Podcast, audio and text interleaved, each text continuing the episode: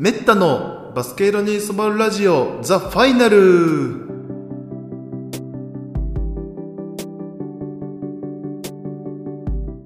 はい皆さんこんにちはこんばんは。おはようございます。メッタです。えーバスケ色に染まるラジオ、えー第35回目の、えー配信となります、えーこの番組は、えーバスケットボールを愛してやまない私メッタが、えーバスケ魅力を一番とした目線からざっくりとお届けするラジオと、えーいうことで、えーここまでね、第1回目の配信が、えー2021年6月26日、えーだったのでね、もう、まるまる1年ほどね、えー全34回、今回35回、ね、っていうことをやってきたわけなんですけども、ザ・ファイナルというふうに言った通り、ねまあ、前回もね、もう、あの、バカな小僧さんゲスト会で、ね、えー申し上げましたけども、今回が最終回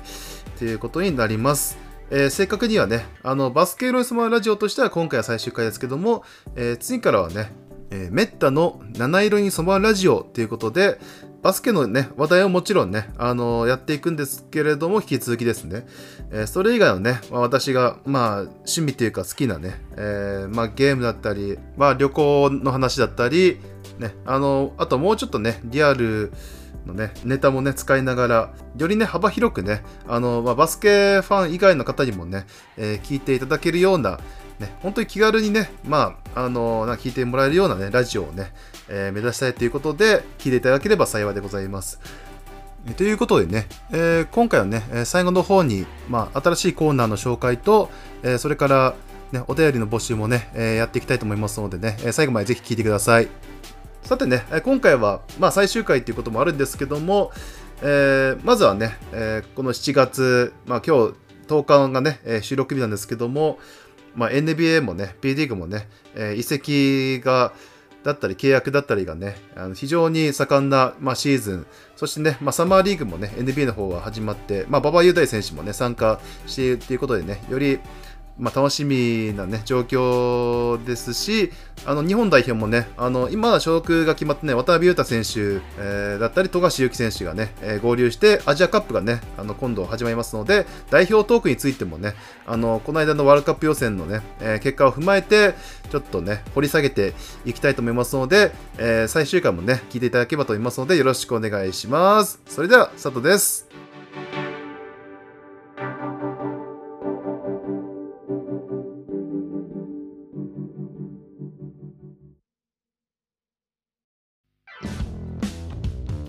I'm down. Roy Machida is my favorite basket player of all time.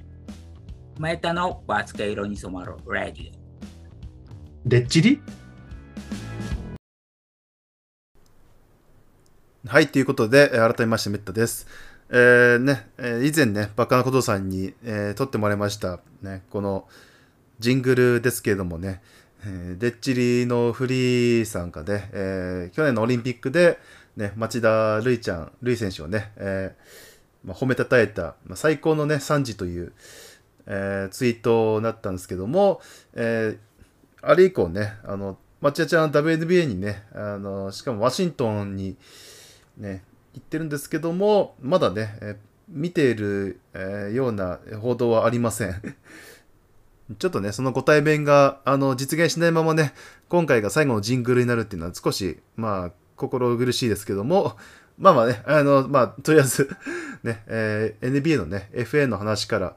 やっていきたいと思いますかね。まあ、FA というか、まあ、トレードですね。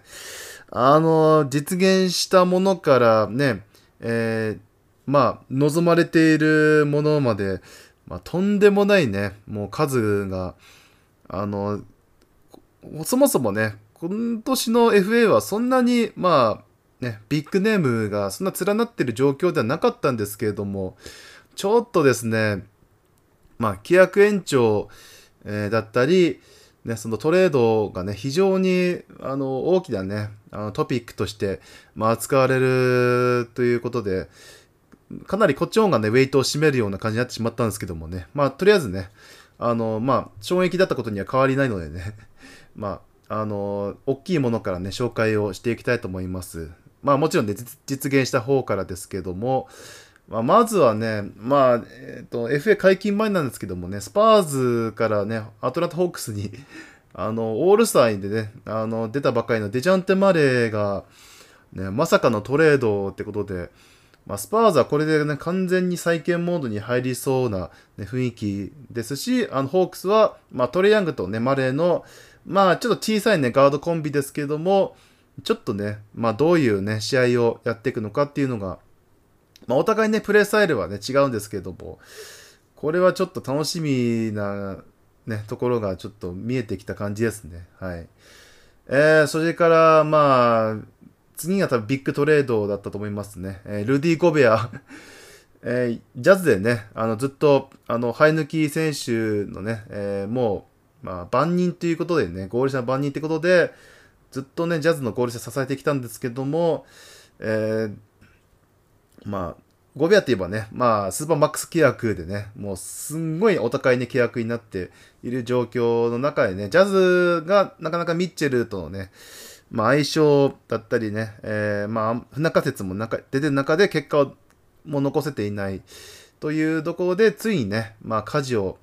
切る、ね、感じになりましたね。この再建に向けた感じに。とは言ってもね、まだミッチェルは残っているんですけどもね、まあ、その取引がまたすごいんですよね。あの、ウルブズとの、あのー、まあ、何対1だっけかな、5対1くらいだけが選手としては、他にね、まあ、指名権とかもたくさんね、動いてはいるんですけども、まあ、ミネソタでね、えー、今年活躍してはね、ベバリーとか、あと、まあ、スコアリングガード、ビーズリーとか、マリック・ビーズリーですね。スタメンの、まあ、えー、フォワード、バンダービルト、えー、こういったところがね、あのー、まあ、動いて、まあ、ゴベアをね、えー、取ったっていうことは、つまり、ね、カール・アンソニー・タウンズとね、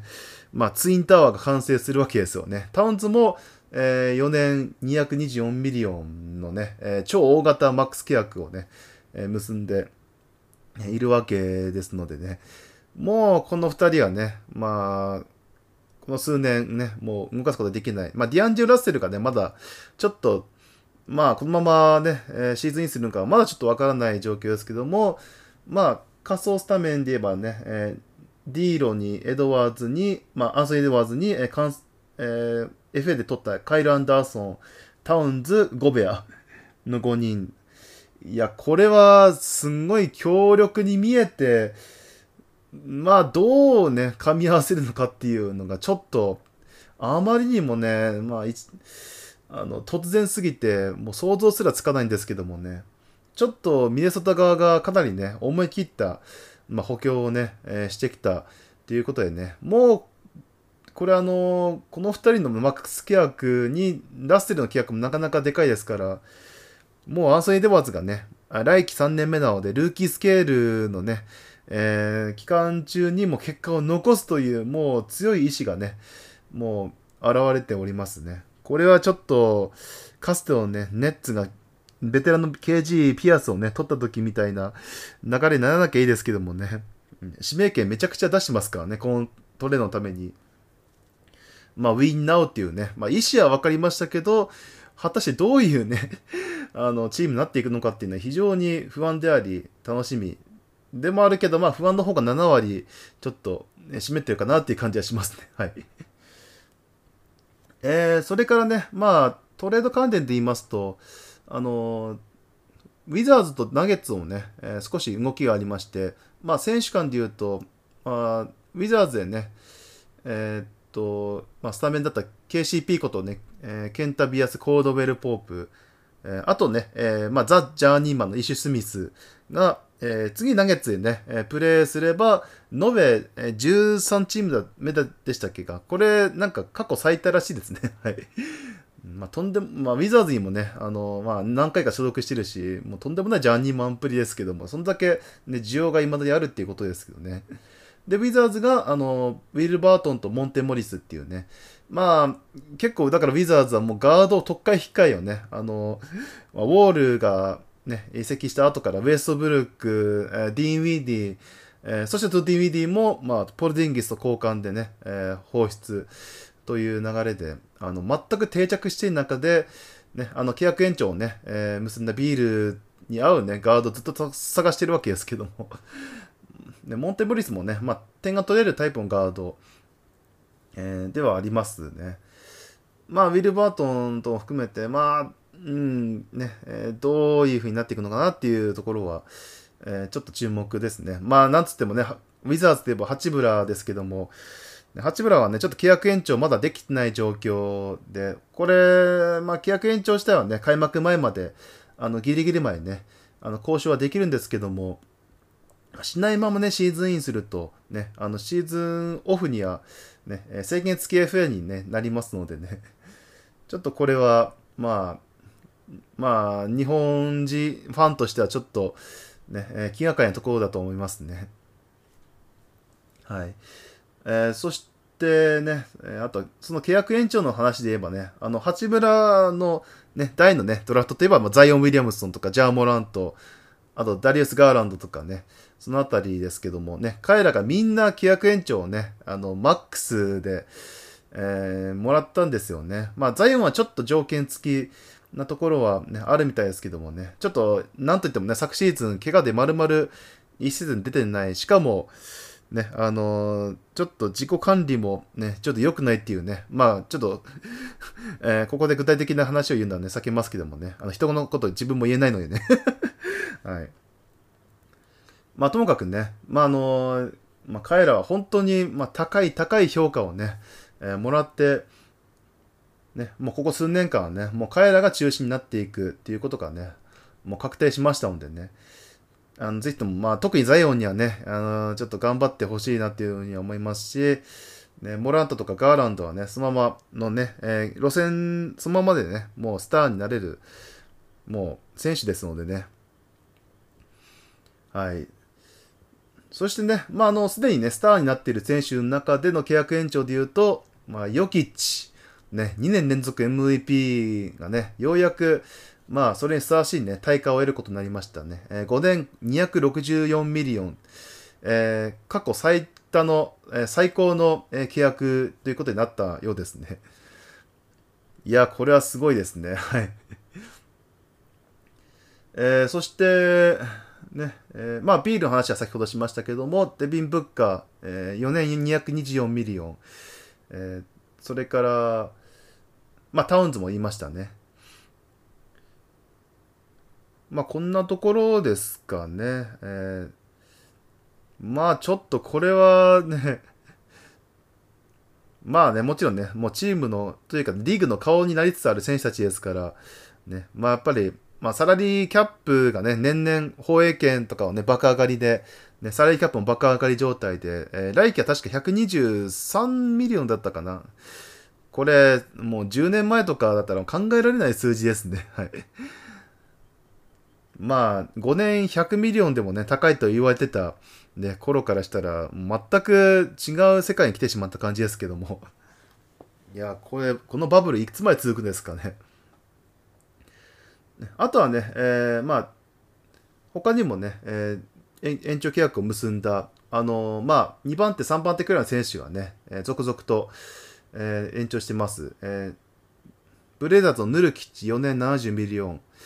あ、なんか発音がおかしかった。えーリラードが怪我した時にね、えー台頭してきたサイモンズが4年100ミリオンという非常に高い評価をね、もらってます。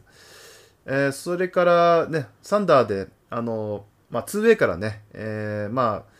あ、複数年契約としてね、えーまあ、えーもらってたんですけども、非常にね、あの、まあ、コスパ、あの安すぎて、ね、逆に心配になってたルーゲンツ・ドートがね、5年87.5ミリオンっていうね、まあね、非常におめでとうという、もう心から言える契約をもらいました。はい。あ、そうだそうだ、ザック・ラビーン忘れてましたね。えー5年215ミリオンだったり、えーっと、そうですね。はい。こんなところですかね。あと、移籍ね、えーここからはね、移籍の話中心になりますけども、えっと、ウォリアーズの優勝メンバーね、えーなくてならなかったね、えーまあ、いわゆる名脇役、えーゲイリー・ペイトン2世、えー3年28ミリオンでブレザーズ移籍。なんという高い評価なんでしょうかね。はい。まあ、ちょっとね、使い方がなかなか難しい選手では、ね、あるんですけども、ブレザーズでね、どう使われるのか。ね、まあ、とにかくね、まあ、高い評価をね、これまでのキャリアのことを考えたらね、もう最高の評価をもらったっていうところなんじゃないでしょうか。えーそれから、そうですね、えーっと、ああ、再契約でボビー・ポーティスが結局なんか、あの、オプション破棄して FA になったんですけど、バックスと結局4年49ミリオンで、えー再契約、えーしましたね。だからまあ、当初よりね、いい、えー対価をもらえることになったっていうことですかね、破棄したことで。はい。で、イングルスが、あの、ちょっと怪我し、ユタで怪我して、ね、のトレードされたんですけどもね、えー FA になって、えーバックスで、えっ、と、まあ、安い契約をもらいました。ここでちょっとね、まあ、再起をかけるシーズンってことになりそうですね。そしてね、まあ、移籍組で一番のね、やっぱり注目選手だった、あの、ジェイレン・ブランソン、ね、マーベリックスで、ね、あの、まあ、評価を上げて、えーただね、ドンチッチがいるっていうことでね、なかなか一番にはなれないっていうことで、えーそこで触手を伸ばしてきたのがニューヨーク・ニックスさんです。はい。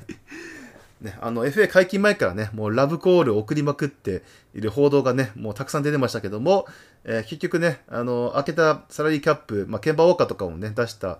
ことで開いた、えー4年100ミリオン分のね、えーえー待遇、まあ、年間25ミリオン以上のね、待遇を、えーブランソンにね、払うことができて、ブランソンも合意。これでね、えー来季のニューヨークはもうブランソンがね、もう不動のスタメンポイントガードってことに、えーなることが決まりましたね。まあ、ティボドーがね、どう使うかちょっとわからないですけども。ということで、まあ、ランドルとね、まあ、サウスポーのワンツーパンチってことに、まあ、なりそうですね。ミッチェル・ロビンソン、まあ、再契約、ね、したのでね、あのー、RJ バレットとか、もう、あと、フォーニエも、まあ、残りますかね。まあ、この残れば、この5人のスタメンになるってことは間違いなさそうですね。そういえば RJ バレットまだ延長もらってないですよね。ちょっとここもなんか、えー気がかりなところですね。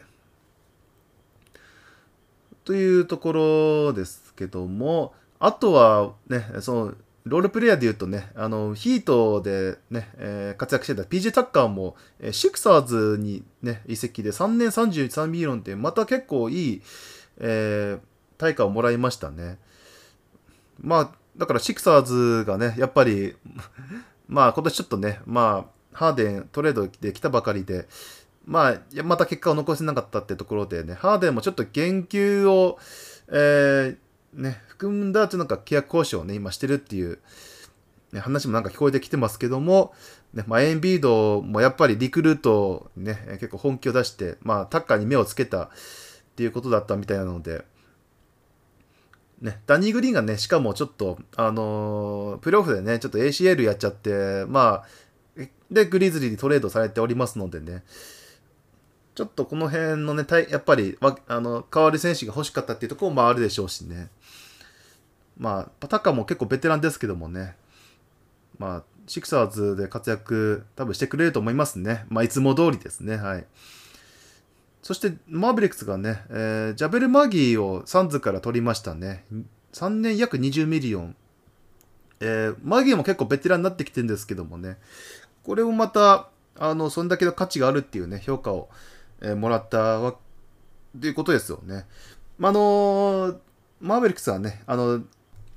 あの、すでにクリスチャン・ウッドをね、トレードで、えー獲得しておりますのでね、まあ、やはりドンチチの、まあ、ペネトレートのね、スペースを空ける、ね、えー布陣に、ね、アウサイドも打てるビッグマンをね、中心にしてるわけですけども、やはりね、あの、ピアセンターのね、えーバックアップが、あの、もう、ボバン・マリアンビッチをね、出したわけなので、やっぱマギーが必要だったっていうことだと思いますね。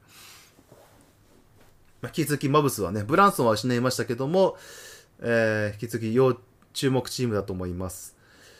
あ、トレード一つ忘れてた。あの、マルコム・ブログドン、えーね、インディアナから移籍先がなんとボストンですね。しかもね、そのボストンは、そのファイナル行った中心メンバーの、ね、あの、選手をみんな残したまま、えーまあ、ダニエル・タイスとか、ね、そういったロールプレイヤーをね、えーだけでね、まあ、トレードに成功、えーしました。まあ、逆にインディアナはね、ブログドンを出して、もう完全な再建モードっていうところだと思いますのでね、まあ、あの、意見が一致したっていうことだと思いますけども、えーあのメンバーの、ボスのメンバーにブログドがそのまま入るって、あの、単純にね、まあ、得点力とかね、アップするわけなので、ね、使い方はまあ、スタメンでもシックスマンでもどっちもいけるとは思うんですけどもね、これはちょっと、まあね、ボストンなんか足りなかったところで的確に補強してきたっていう感じがしますね。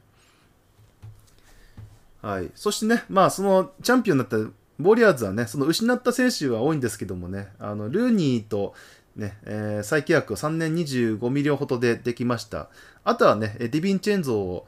えーまあ、10ミリオン近く、2年19.3か、うん、の、まあ、安価でね、契約することができまして、ディビンチェンゾもね、まあ、あの、非常にね、えーなんていうか、まあ、献身的なガードだと思いますのでね、まあ、ちょっと大怪我もね、一回経験はしてるんですけども、まあ、オット・ポーターとかね、えー GP2 が抜けたところでね、十分役割をね、果たして、えーくれるんじゃないかなとは思いますし、まあ、ウォリアーズは何と言ってもね、あのーまあ、ワイズマン、センターワイズマンとかね、あのムーディーとか、あの去年ね、あのドラフト上位だった、クミンガもね、あのいますのでね、これはなかなかずるいね。あの、あの って言ったらあれですけど、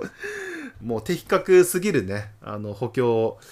ね、えー穴埋めをしてきてるわけですよね。だから、モチベーション次第ではありとは思うんですけども、ね、えーコンディションさえ整えば、やはりね、連覇の最有力候補と言ってもいいんじゃないでしょうかね。はい。あとはね、えーまあ、忘れちゃいけないところですけども、えーリッキー・ルビオがね、あの、ちょっと、キャブス移籍したばかりで、えー ACL やっちゃって、インディアナにそのままトレードされてしまったんですけども、えー契約最新年だったんですよね。そこでね、FA になって、スペインに戻る話もあったっていうふうに記憶してるんですけども、どうやらキャブスがね、あの、なんていうか、本当に必要な選手ということで、多分コート外での影響も含めてね、そのたった、ね、数ヶ月だけであってもね、ルビオのこと高く評価してくれたっていうわけで、あの3年18ミリオンほどのね、えーまあ、対価を、待遇をね、えーまあ、オファーをして、まあ、それを契約したわけですよね。まあ、これは本当に大きいことだと思いますね。まあ、ね、ウィザーズからネトも取っていますけどもね、ロビン・ロペスとか、なんかウィザーズ関係者が、ね、多いですけど、まあまあ、あの、的確にね、うん、まあ、キャブスも、あの、まあ、大躍進シーズンは送りましたけど、プレイントーナメントでね、あの、ホークスに負けてますから、まあ、ガーランド、えーエヴァン・モーブリー中心のね、チームに、まあ、脇役もがっちりとね、固めて、ちょっとコリン・セクストンのね、えーまあ、なんていうか、まあ、どうするかだけはなんか決まってないみたいですけども、まあ、セクストンもね、ちょっと大怪我明けなので、まあ、っていうのと、まあね、ガーランドとポジションをかぶるっていうことで、なかなかここは決断が難しそうなところでありますね。はい。さあ、えーここまでね、大体の話をしてきたわけですけども、あ、ちなみにね、あのね、大補強が必要と思われるレイカーズだったりね、そういった、あの、ね、え去年ちょっと大失敗したチームもね、いくつかあるんですけども、あのなかなかね、大きな動きにでき、えーできてません。あの、なんでかって言いますと、えーケビン・デュラントがトレード要求したからです。もうこの話を忘れるわけにはいきません。えーそしてね、あのー要求が非常に高いんですよね。あのーまあね、えー FA の時とはね、もちろんね、あのーまあ、あの時とは状況じゃ違いますけどもね、なんといっても2016年の、あのサンダーからね、あのカンファレンスファイナルで戦ったばかりのウォリアーズにね、電撃移籍したあの衝撃はね、もう多分、まあ超えられないとは思ってましたけど、それ超えていきそうな勢いのね、あの、話が出てきたんですよね。これちょっと、あの、要求が高すぎてね、サンズとかヒートに行きたいとかっていう、あ要約するとそんな感じのね、なんか話が聞こえてきてるんですよね。マジかよってね、もうみんな思ったと思いますけども、結局、要求が高すぎて、まあ、ね、ネッツだってそれはただで失いたくはないからね、あのトレードのアセット、対価は、あの非常に、あのね、1巡目、もちろん、まあね、4個、5個はもちろん、ね、あの、すぐ使えて、サンズだったらミカル・ブリッジスとか、えーまあ、ヒートだったら、その、まあ、それはね、誰かオールスタークラス欲しいわけですよね。ただ、えーどっちもね、やっぱ白く残したまま、ね、あの、まあ、特にヒートで言うと、ね、そのジミー・バトラー、ラウリー、アデベイを残したまま KD を獲得できないかみたいな要求が、ね、本人サイドからあったとかないとか、うん、マジかよと思いましたね。まあ、いくらね、あの、サラリーキャップが、まあ、バカ上がりしてると言っても、いや、これは、そんな実現してたまるかっていうね、あの、さすがに私もちょっと思いましたけども、まあ、やっぱりね、えーこの7月10日時点でもね、え実現に向けた動きはね、えー止まっているようです。はい。ね、まあ、ラプターズもね、加わったようですけども、ちょっと、スコッティ・バーンズとかを差し出すわけにいかないとかね、そういう感じにやっぱなっているのは、まあ、それは当然ですよね。はい。ということでね、まあ、まあ、同じようにね、カイリー・アービングも、ちょっと、まあ、トレードされてもおかしくない状況にはなってみたいですけどもね、カイリーに関しては、まあ、稼働日数がやっぱ少ないっていうのと、ね、ワクチン関係でね、昨シーズンちょっと揉めたのも、まあ、あって、ネッツサイドがね、あの、ちょっと不満を持ってるっていうことのようですしね。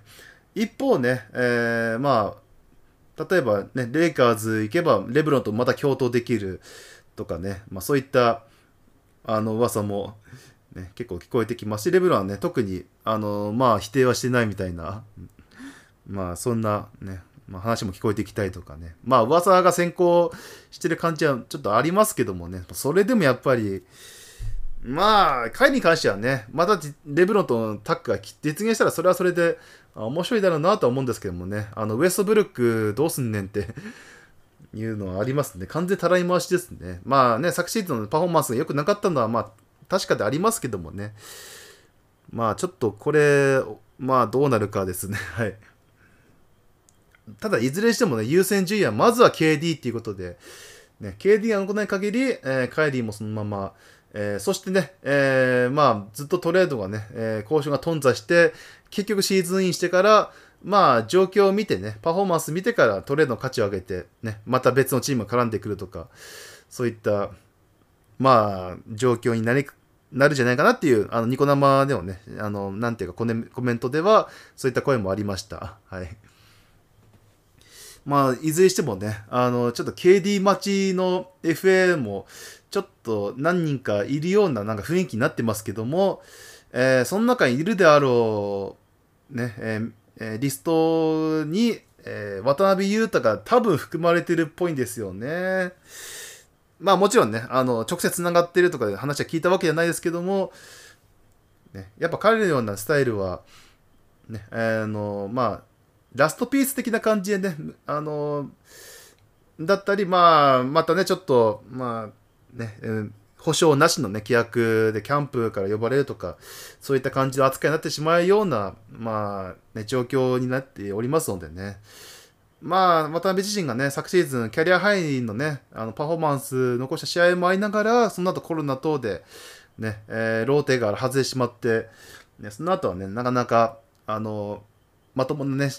活躍ができなかったっていう、まあそういったとこも、まあ、ありますのでね。まあ、そうそういったのもね、あって、まあ、あの、サマーリーグのね、この期間と被るアジアカップをね、えー代表活動の方に、えー行くっていうことで、まあ、アピールもね、兼ね兼ねて、っていうことであると思うんですけどもね。まあ、この話はね、後ほどまた、えーしたいと思います。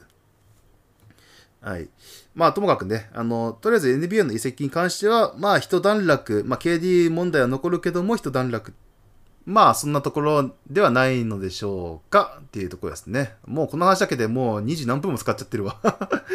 もう、濃すぎるんですよ、この NBA のオフシーズンって。はい。毎年毎年。ね。こんなん実現しないだろうっていうね、あの 2K とかね、トレードマシマシンでしかやらないような机上の、ね、空想論がね、実現するわけですからね。そりゃファンもね、あの、いろんな妄想し,、ね、しちゃうわけですよね。まあ、それも含めてね、やはり、まあ、NBA の面白さではあります。はい。で、その NBA のね、移籍も報道っていうかね、えーいろんな、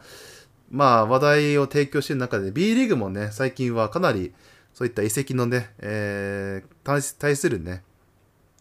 まあ、熱が非常に上がってきているとね、いうふうに感じますね。まあ、この辺はあの、まあ、コーチ陣もね、含めてなんですけどもね、特に千葉ジェッツから、あの、ね、大野ヘッドコーチはじめね、ジェッツのあのスタッフがみんな 3A ネオフェニックスにね、あの移籍する形になったのは、かなりね、あの、ざわつかせましたよね。ね、あジェッツは、あの、富樫とかね、あの、主力メンバーはみんな残る感じではあるんですけどもね、まあ、あダンカンだけ琉球に移籍しましたけども、あの女子ダンカンね、はい。えー、まあ、3円がね、とにかくね、まあ、B リーグは来シーズンから、あの、広角が復活するのでね、あの、非常に気が抜けないね、えーシーズンとなるわけですけども、ね、あの、ダントツでね、ちょっと、成績が最近良くない3円はね、もう本気で、手こ入れをね、えーしてきてるわけですね。なんて言っても目玉はね、そのヘッドコーチ、大野さんとともに、えー金丸康介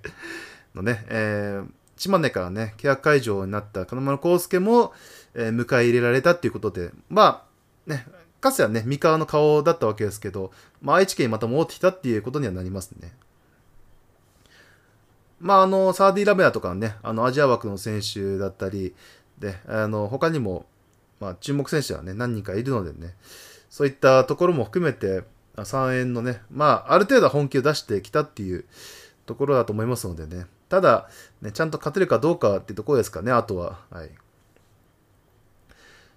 あとはね、えー大きかったところで言うと、まあやはり、あの、琉球の顔の一人だったね、涙と成戸が、えー群馬にね、えー電撃移籍っていうところですかね。あ群馬って言えばね、あの、五十嵐圭さんがね、もう42くらいなんですけど、まだね、まだまだね、20代のようなね、プレーをしてるっていうところなんですけどもね。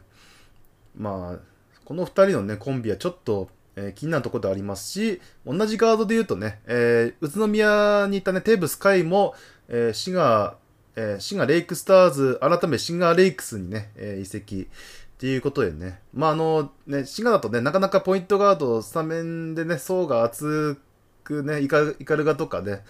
えーまあ田臥はもうちょっと、あの、まあ一応今ね、自由交渉には乗ってますけども、ね、あのまあ彼らが一応いる状況でなかなかね出番が多くなかったっていうところも、ね、ありましたのでね、まあ、代表もねあの選ばれてね、えーまあ日々奮闘してると思いますけども、ね、あの B リーグの方でもねあの大学の時のようなねあの活躍をぜひ見せてほしいなというふうに思います、ね、まああとはそうですね B1 で言いますとえーっとまあ、外国人ですかね。えーまあ、ダンカの話はしましたけども、えーね、琉球にいた、その、えっ、と、デュエン・エヴァンスがね、広島に移籍とかね、まあ、そういったところもちょっと、えーありまして、なかなか大きなね、動きなんじゃないかなというふうに思いますし、えー広島にいた、えー、とグレゴニー・エチニケ、あのベネズエラの、ね、元代表選手なんですけども、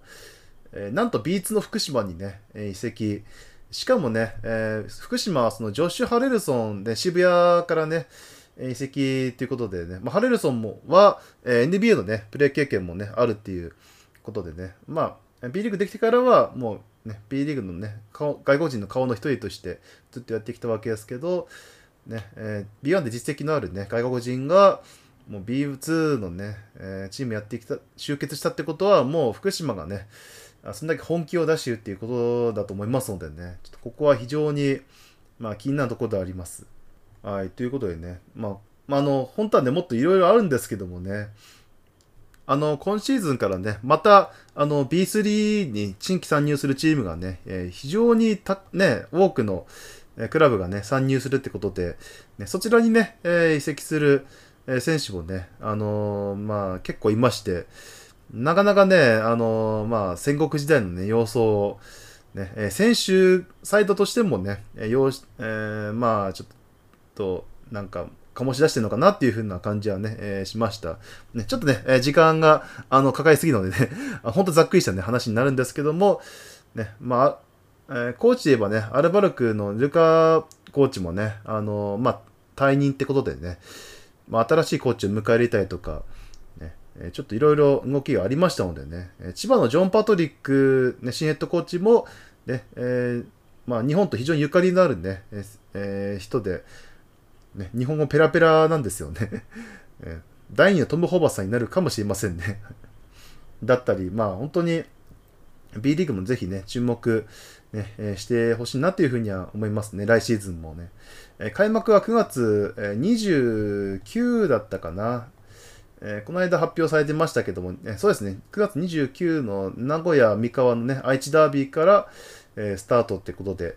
あ、名古屋って言ってもね、今年からあのファイティングイーグルス名古屋と名古屋ダイヤモンドドルフィンズっていうね、あの、2チームが、えー B1 ね、あの、ファイティングイーグルスが昇格したことでね、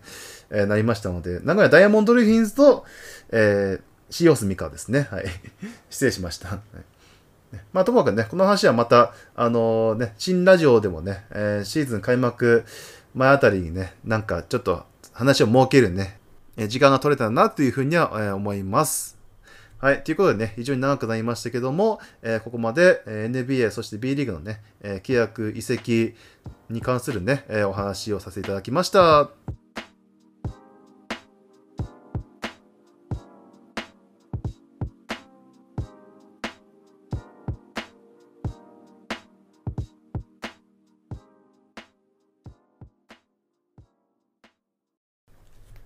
はい、ここからは、えー日本代表トークになりますね。まあ、主に男子の話にはなるんですけども、ねえーワールドカップのね、予選の、えー Windows3 が、えー6月末から4月頭にかけて行われまして、日本はね、えーオーストラリア、台湾と、えー戦いました。ね、まあ、開催国枠がね、えーもうすでにありますので、えー引き続き、まあ、トライアウトみたいな形で、トム・ホーバスさん、ヘッドコーチが、まあ、選んだね、えーまあ、メンバーを試しながら使っていくっていう形がなったんですけども、まあ、ちょっとね、明暗が非常に分かれる結果となりましたね。あの、オーストラリア戦は、えー52対98という、うん、ダブルスコアですね、もう完全に。はい。えーそしてから、えー、と、台湾戦は89対49で逆に蹂躙したという、えーことなんですけどもね、ちょっとこの2カ国はね、非常に、あの、まあ、ランクも離れてますし、単純なね、戦力としても、あの、大きな違いがあった。とは言ってもね、オーストラリアはね、あのまあ、NBA 経験者のデラベドバとかね、ソンメーカーが、まあ、加わった他はね、あの、若手中心だったっていうことであるんですけども、まあ、それでもね、やっぱり、あの、リーグそのもののね、レベルの高さを ま、実感するようなね、結果になったと思いますし、あのまあ、日本はね、その、なんていうか、オーストラリアの強み、そして日本の弱さをね、的確に使えてしまった、そういった結果になってしまったかなというふうには思いました。まあ、ぶっちゃけて言うと、まあ、フィジカルと、あのまあ、IQ と、まあ、シュート力、単純なね、そういった、やっぱりこの3つかなっていうところでは思いましたね。あの奮闘してるシーンも、まあ、あったにはあったんですけど、長続きしなかった。えー逆に台湾戦はね、まあ、オーストラリア戦の反省も踏まえて、ね、あの、よりスマートにかつ、まあ、アグレッシブにね、プレーをね、え引き続き、えして、まあ、台湾のね、ちょっと、まあ、視力がちょっとコロナで陽性で、ね、来られなかったっていうのとかもあったり、ミスがね、多かったっていうのもあって、まあ、逆にね、ダブルスコア近くなったっていう、まあ、そういった、えーの、まあ、2試合になったわけですよね。そしてね、あのまあ、このタイミングでちょっとお便りをね、一ついただいてますので紹介いたします。えー、バカなことさんですね。はい。ね、あの、いつもありがとうございます。えー、メッタさんどうもです。えーバスケワールドカップ予選の2試合、えーオーストラリア戦、台湾戦を見た感想の、え雑貨を述べたいです。えオーストラリア戦は惨敗で、えホーバスヘッドコーチに対する不信感を抱いたのは否定できません。え一方、その後の台湾戦では、え台湾のミスが多かったこともありますが、え富永、河村、藤井などの、え新戦力が活躍してよかったと思いました。えここでメッタさんに質問です。え就任後の、えー親善試合の後、あ、まあ、正確には、あのーえー、Windows 1のね、えー図病リーダーの2試合が終わった後ですかね、確か。私、現地見てたのでね、あの、間違いないですけども、えー時間がかかるのでね、長い目で見てほしいと言っていた、あのーですよね、ホーバーセットコーチが。で、で具体的にね、それがいつまで、えーいつくらいまで待てばいいのか、ちょっと教えてください。えーやはり2023年のワールドカップが集大成なのでしょうかというね、えー質問、まあ、あとで感想ね、えーいうお便りがありました。はい。で、ここでね、私自身のね、えーまあ、考えとかね、えー回答の前にですね、ちょっと、あの、前提としてね、えー今の置かれた状況の話からちょっとさせて、えーいただきたいと思いますので、非常に長くなりますけども、あの、ちょっと大事なところなのでね、あの、ぜひ聞いてください。えーまずね、えー今回の、あの、まあ、オーストラリア戦、台湾戦のね、Windows 3と呼ばれる、え2試合、えーそれからね、えーまあ、12日にね、えーもう、あさってですけどもね、開幕するアジアカップの、えーまあ、日本は確か13日からだったかな。はい。えーの、えーまず、これがまず1グループ。そしてもう一度グループありまして、えー8月に行われる、えー仙台で行われる予定の親善試合。まあ、相手はまだ、えー決まってません。えーそれから、えー、ウィンドウ4二次予選がね、その後ありますので、えーこちらが確か沖縄だったかな？うん。で、これらでまたグループをね、えーまあ分けたんですよね。で、この大きく2チームに分かれて、えー練習と試合をね、行う方針っていうのをね、えーの Windows 3の前に表明しておりましてね、会見で、あの女子のね、恩塚さんも、あの、まあ、あの方針をね、述べてましたけども、まあ、やはり注目はね、男子の方に、えー行ったわけですよね。で、まず、その、今回の一予選と、そのアジアカップのメンバー、えーにつきましては、あの、B リーグでね、あの、長くポストシーズンを戦った主力選手をね、あの、外してるわけですよね。あの、まあ、若いテーブスとか、ね、えーは除いてますけども、えー宇都宮とか琉球のね、ファイナル組は、あの、5月末までね、あの、もう、もう心身ともにね、あの、まあ、全力をね、出して戦っていたわけですし、ね、あの、まあ、早くね、シーズン、まあ、チャンピオンシップとかね、ポストシーズン進めなかったチームは、もう5月頭くらいでね、あの終わってますからね。えーそれからね、あと、まあ、それに加えてデベロップメントキャンプって呼ばれるね、えー若手選手を集めた、そのミニキャンプを、あの、やったんですけどもね、それを経て選ばれたのが、あの、河村勇輝、あの吉井宏隆、井上宗一郎とかの、ね、えー経験は浅いんですけど、あポテンシャルのあるね、若手、だったり、えーこれまでね、試す機会のなかった、あの、富永啓生ですね、あの、ネブラスカ大学でね、あの、プレーしてますけども、ね、オフシーズンしか呼べませんのでね。で、そういったね、えー彼らね、比較的その経験の浅いメンバーがね、中心になってね、まあ、富永は一応ね、3x3 でね、オリンピックは出てはいますけどもね、あの5人制の経験はまだ、まあ、アンダーの経験はあるにしてもね、あの、フル代表ではまだでしたからね。まあ、そういった中心になったわけですよね。まあ、いわゆるまあね、冒頭でお話しした、あのーまあ、トライアウト的なね、要素がやっぱまだ大きいのでね。えーそれからね、アジアカップのタイミングで、あの渡辺裕太とね、まだ証拠決まってませんけどもね、それから、ね、代表の顔の一人である富樫勇樹の、ね、合流が、えー決定してね、えーそして Windows 3で活躍してた富永河村、の若手だったり、あのあとはね、えまあ、コンディション的に多分大丈夫であろうね、あの、中堅、ベテランの、え張本天傑とかだったり、あと、ホーバス体制になってからね、えーまあ、継続して呼ばれ続けてるね、そして結果も残している、えー西田雄大、佐藤拓磨といったね、えーまあ、8月のメンバーを除けば、えーほぼベストの布陣になったのではないかというふうに、えー私は思うわけですよね。まあ、あとはね、試合やりながら渡辺をうまくサポートできる体制をね、えー整えていきたいところではあると思うんですけどもね。えーただ、ね、予選ではね、最初カザフスタン、その次シリア、そしてね、イランと続くんですけど、なんといってもね、あの一番の敵はイラン。なわけでしてね、ここはもうハダディがね、もう40近いんですけど、未だにインサイドで活躍を、あの、この間のワールドカップ予選の、ね、ダイジェスト見たらしてましたのでね、あの、正直、あの、ルーク・エヴァンスの北北選手がね、引き続き、あの、アジアカップもプレーするんですけども、他にビッグマンが、あの、ね、井上とか、張本くらいしかいませんのでね、2メートル前後の選手しかいなくて、身長一番高いのは渡辺選手なんですよね。だから渡辺センター説もね、ちょっとニコ生でちょっと聞いたんですけど、ね、ちょっとそこのリバウンドの課題は、まあ残ったままかもしれないのでね。あの、だからちょっと、今回もね、あの、まあ、8月のメンバーを除いたっていうのもありますし、まあ、八村がね、引き続きちょっと、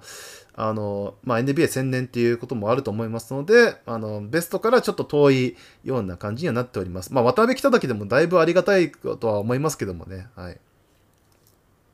えーそしてね、えーまあ、その8月のメンバーは、まあ一応、全体のね、日本代表候補の中からね、まあ選ばれるであろうとは言いながらも、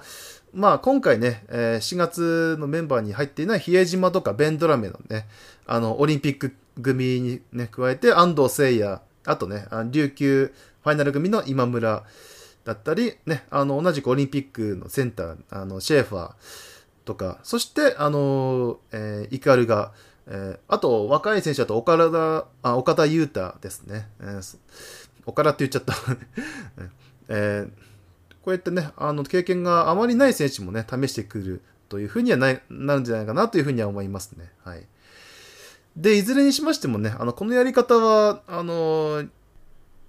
まあ、日本ではないんですけど、前例が一応ありましてね、あの、2019年ワールドカップではね、あの、あの、中国がホスト国だったんですけどもね、まあ、要はね、その開催国枠があるので、あの、ワールドカップ予選、まあ、二次予選までね、まあ、出る必要は、今回の日本のようにね、あるんですけども、えーでもきっちり試合はね、しなきゃいけないから、えー結構中国もね、選手シャッフルしてあの試してたようなね、あの気がしますね。ちょっと予選あんまりね、ちゃんと見れてはいないんですけどもね、あの日本にちょっと夢中になってたんでね、はい。うんただね、あの日本の場合は、あのまずヘッドコーチがね、もうコロコロ変わっている状況でしたしね、あのちょうどラマスさんがオリンピックで退任して、えーね、女子側の人間だったね、ホーバスさんがね、就任したっていうこともね、ありますしね、えスタイル云々のね、えーまあ、件はまあ置いときまして、まあ、いずれにしてもね、一からメンバー選考をね、えーしなければいけなかったこと、つまりね、自分の目でね、あの、ホーバスさんの目で選手をね、見極めるね、必要が一からね、ちょっと生じてしまったことで、だったり、あの、まあ、そのスタイルの話になると、女子と同じね、その、まあ、ウォリアーズとかロケッツがやってたような、ね、えースリーポイント中心、ね、えーペイントアタック中心の、ね、バスケをする場合の、その共通認識だったりね、国際試合のアジャスト力だったりね、その経験値がね、女子と比べて、まあ圧倒的に、まあもちろんね、結果もそうだし、プレースタイル、そして、まあ意識、えーそういったのはね、圧倒的に不足してるのはね、まあちょっとオリンピックの結果を見ましても、まあ NBA 選手、八村渡辺だけではちょっとっていうね、ところは、まあ感じだという人も多いと思いますのでね、あの、とにかく同時進行でね、自分のスタイルに合う選手を見つける必要が、その、あったということがね、ちょっと、あの、今回の、まあ、中国をね、まあ、模倣してるかどうかは分かりませんけども、まあ、結果的にね、まあ、いろいろ試す、試しながら、あの、まあ、この予選を戦ってるっていう理由にななるんじゃないかなというふうには思います。はい。ということでね、えーまあ、あの、ここでようやく質問のね、えー回答につながる、まあ、流れになるんですけども、えーこの間の2試合のね、あの、ホーバスさんの会見をね、ちょっと引用しますと、まず、オーストラリア戦は、えー事前の合宿でね、いい準備がね、できてたと、えー思ったけども、あの、シーズン後にね、あの、1ヶ月のオフを、あの、挟んで合流した選手もね、いたり、その、あの、親善試合だったり、その、一度もね、その、対外試合みたいな練習試合が、あできなくて、コンディションがね、あの、整わないまま、あの、オーストラリア戦に、ね、いきなり、まあ、臨むことになったっていうことでね、あの、これちょっと、あの、ウィンドウ2で確かね、あの、最初、台湾、オーストラリアの順番でやったと思うんですけども、今回オーストラリアが先だったんですよね。まあ、その結果ちょっと、ね、あの、まあ、今回、またね、新しいメンバーをたくさん入れたことでね、あの、入れ込みすぎた結果、あの、開始数分でね、息切れしてしまってたという、いう話を、ね、してました。えーそれから、えー前回なかったね、オーストラリアの、あの、ソンメーカー、デラベドバ、あのね、いるんですけども、まあ、ソンメーカーがね、あの、なんといってもね、あの、ウィングスパンがでかいね、セブンフッターくらいのサイズがあるってことで、あの、ペイントアタックをしたらね、序盤で連続ブロックをね、食らったり、あの、ダイジェスト見た人ならわかると思うんですけど、ね、そこからね、あの、カウンター食らったりとかっていうのが、ね、あったりね、他にもね、ちょっとフィジカル面でね、あの止められたことで、ゴールのアタック回数がね、あの、萎縮したからなんかね、減ってしまって、えーリズムがおかしくなってしまったっていうところ。えーそしてね、あの、テンポを上げようとね、あの、オールコートプレス、あの、途中やってたと思うんですけども、ね、あの、それも結局、あの、軽くあしらあしらわれてね、あの、イージースコアされる場面もね、多くなって、結果的に点差がまた開いてしまった。えーで、一方でね、台湾戦ではね、もうちょっと、あの、ハーフコート中心にしたら、えーうまくいったっていうことなので、あの、オーストラリア戦のね、ゲームプランに間違いがあったかもしれないな、という話をホバさん自身がしております。あの、ということはですね、あの、選手サイドの一人一人の出来だけじゃなくて、あの、まあ、コンセプトこそね、はっきりはね、してるんですけど、ペイントアタックとスリーポイント。えただ、ホーバスさんもスタッフも、えー選手のね、選考だったり、采配面についてはね、未だにその模索中であることね、あ女子とは、えーすぐね、女子のプレーをね、えー身につけさせるのはね、本当に、あの、まあ、難しいっていうことを、えーをね、裏付ける結果になったと思いますし、あの、そういう意味ではですね、あの、質問にもあった、あの、最初のワールドカップ予選のね、えーその、ところで、あの、ホバさんが発言してた、あの、時間かかるので、というね、云々の話の意図がね、えーお分かりいただけるかなというふうには思います。えーそして、じゃあいつまで待つのっていうのは、まあ、これは自動的な話にはなるんですけども、23年のワールドカップ本戦、えー具体的には8月25でしたかね。まあ、沖縄も開催地の一つになっているので、えーまあ、まあ、少なくともね、日本の、あの、プレーするね、会場は沖縄アリーナになるとは思いますけども、予選はですね、あの、本戦の予選ラウドっていうね、意味ですね。はい。で、ここでね、アジアで1位の成績を残さなきゃいけないんですけども、まあ、その1、アジアっていうのはね、あの、オーストラリアを除く、オセアニアを除く1位です。はい。えー上位ね、えー16位以内でもまあいいんですけどもね、つまりそれは1次ラウンド突破がね、えー32カ国の出場国があって、えー最初ね4カ国ずつのね、あの、まあ1次ラウンドがあるんですけどもね、まずそこをね、えーと、4分の2、ね、えーつまり上位2位以内に入らなきゃいけないっていうところでね、まずここが、あの、最終予選にね、えー出るためのあの最低条件であるんですけどもね、あの、まあ、どちらかをね、アジア地区1位か、えっ、と、まあ、2次ラウンドに出るか、ね、えーで、あ、2次ラウンド出て、かつ、最終予選を突破すれば、えー24年のパリ五輪に、出場できるという状況になるんですけども、なので、えー23年のワールドカップが、まあ、ひとまずは集大成という、ことになるわけですし、逆に言うと、それまでは、まあ、八村、渡辺もね、あの、オフシーズンしか合流できないっていうのもありますし、八村は、あの、まあ、ね、昨昨年ね、あの、オリンピック終わった後、ちょっと休養期間がね、必要になったっていう、ま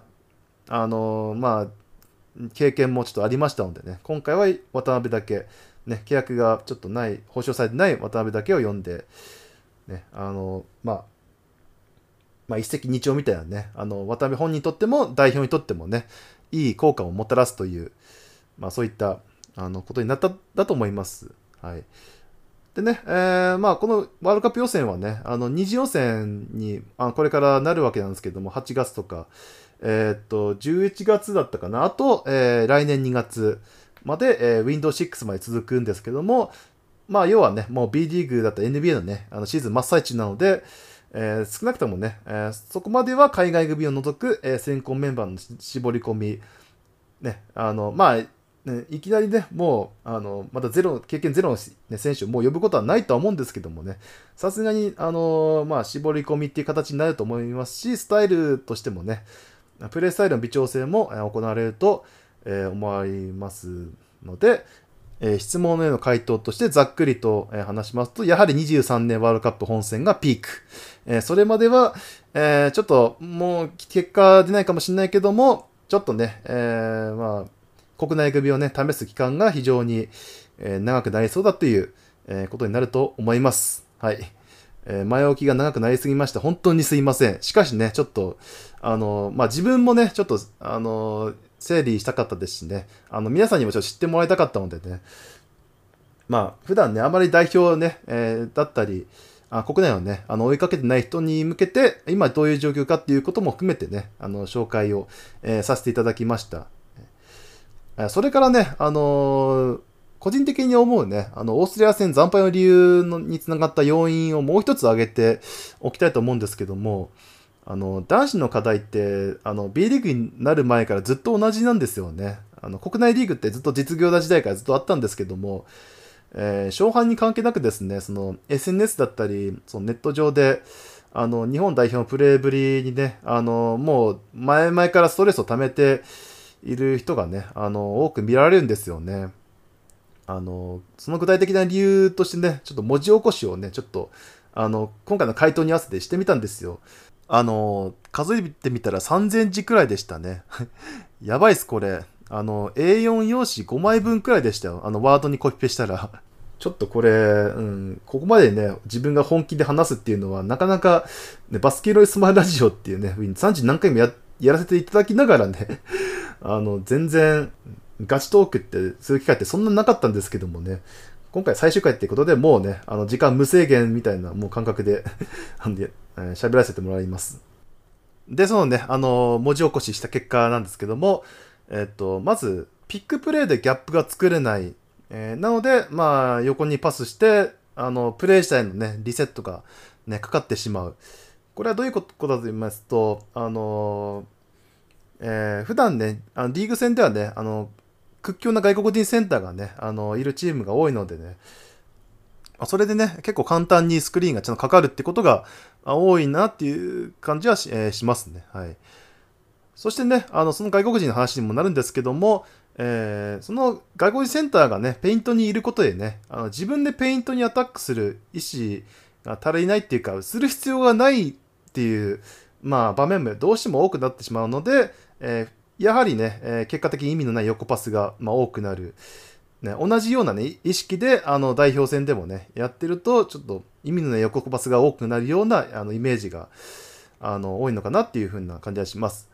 えーそしてね、えーまあ、オーストラリア戦ではね、顕著でしたけども、あの、フィジカル負けですね。えーまあ、それだけだったら、まあ、しょうがないとこもあるんですけども、それに起因する、あの、スタミナ切れ、えーつまりね、あのまあ、そのスタミナ切れを起こすことで、あの時間が進むにつれて、ね、判断力も低下して、え単純なね、プレーが、まあ、ピックアンドロールだったり、その、まあ、1対1だったり、周りってね、足が止まってしまうとかね、あの、あの、ボール持ってる人しか動かないとか、えそういったところがね、増えてしまって、えその結果、相手ディフェンスにね、結構読まれてね、あの、スティールをバザーンって、まあ、簡単にね、取られて、イージーバスケット、えーされたりとか、まあ、スティールね、されなくてもですね、その、まあ、いいシチュエーションでそのシュートをね、打てる場面が、その、まあ、やっぱり一番ね、その、出したいところに出せないとか、ね、あの、まあ、アタックできないとかっていう状況になって、その、まあ、打たされるシュートがね、えー多くなるっていう、えー一番打ちたいシュートが打てない。逆に相手がね、あの、まあ、自分たちやりたいバスケやってるように見えるっていうね、そういう負のスパイラルに陥ってしまうという、えーところじゃないかなというふうには思います。あくまでこれは個人的に考えて言語化したね、えー結果の内容です。はい。えーでね、あの、まあ、OG 戦といえば、あの、3年前、あの、ごめんなさい、4年前でした。あの、あのね、千葉ポートアリーナの奇跡でね、えーファジーカス八村をね、招聘して、えーフィジカル面でね、対抗したおかげで、あのまあ、劇的なね、えー勝利につながったわけですけども、まあ、えー今はちょっとそういった、まあ、選手がね、えおらず、まあ、サイズもちょっとない、えフィジカルもね、対抗できる選手がいないということで攻略がより難しくなったということだと思います。で、ね、その外国人の話をもう少しね、掘り下げると、あの、国内組はね、その、オンザコートルールがね、以前から、あの、ありますのでね、えーまあ、近年はね、オンザコート2が、まあ、基本ですけれども、えーこれがね、ちょっと悪い意味で習慣として身について、えーしまっているっていうのは、まあ、そのピックアンドロールの話だったり、ね、その、ま、ポストプレイが多くなるっていう話も、えまあ、そうなんですけども、あの、外国人同士のマッチアップに、えーなることが、ね、基本になるのでね、ポジションが同じですからね。はい。だからね、あの、基本的なマッチアップは日本人同士、外国人同士になることが、えー多くなる。えーまあ、近年は、その、帰化選手とかね、アジア枠の導入をね、えー進みまして、えーポジションかぶりのね、えー回避、えーとかがね、あの、外国人ガードとかね、いうチームがね、あの、結構増えてきたんですけどもね、まあ、それがね、ないと、えー本当の意味でもね、えー日本人の成長には、えー、つながりにくい、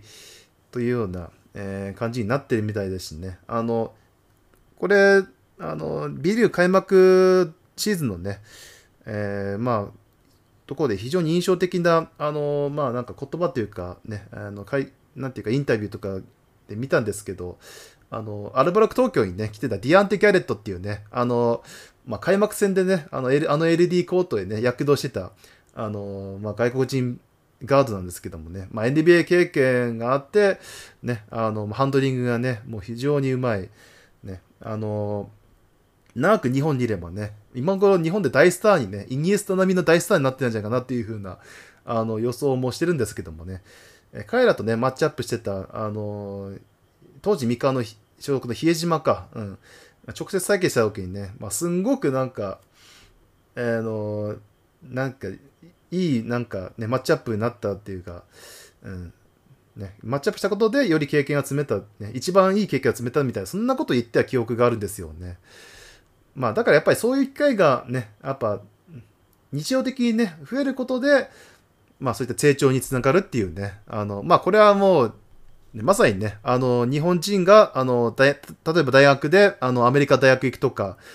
ね、あの、海外のリーグで、あの、揉まれるとか、ね、そういった、えー経験がもうダイレクトなんですけどもね、あの、国内だけでやってるとなかなか、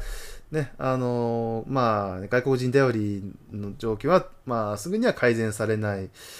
ていうところで、あのね、B リーグとね、スタイルの違う、あの、ホーバスさんのね、あの、普段やらないペイントアタック、ね、だったりスリーポイントをね、もうガンガンね、もう狙っていくっていうのを強調してもね、すぐに改善されることではないのかなっていう、えー状況なのかなというふうに思いました。ねまたね、あの、単純に、あの、まあ、2試合ともスリーポイントの成功率が、あの、オーストラリア戦も、台湾戦とも低かったんですけども、ね、あの、ペイントアタックと、あの、スリーポイントはね、あの、普通にできたと思います。あの、成功率がね、あの、低かっただけで、それはシュートチャートをね、見てもらえれば、あの、結構、あのあ、ちゃんとやってるんだなっていうのはわかるんですけどもね。ただね、そのスリーポイント成功率がね、低いのは、そのノーマークでもね、なかなか、あの、決まんないことがね、多かって、それが原因だと思うんですよね。まあ、打たされたシュートだったりね、ショットクロックがない中だともう、まあ、しょうがないとこもね、あるんですけどもね。まあ、たまたま見かけた SNS のね、やりとりで、あの、女子よりね、シュート力がないのは、あの、これまでの環境違いが大きいのではないかっていうね、指摘もありました。その外国人の話はね、とはまだ違うんですけども、あの男子は、あの、基本、大学4年間きっちりね、あの、通って、大学バスケやってから、あの、プロ入りする選手がね、あの、多いんですけども、あの、かつて実業団リーグだった時代は、ね、あの、昼間きっちりね、あの、平日仕事こなしてから夜練習参加するっていうことが多かった。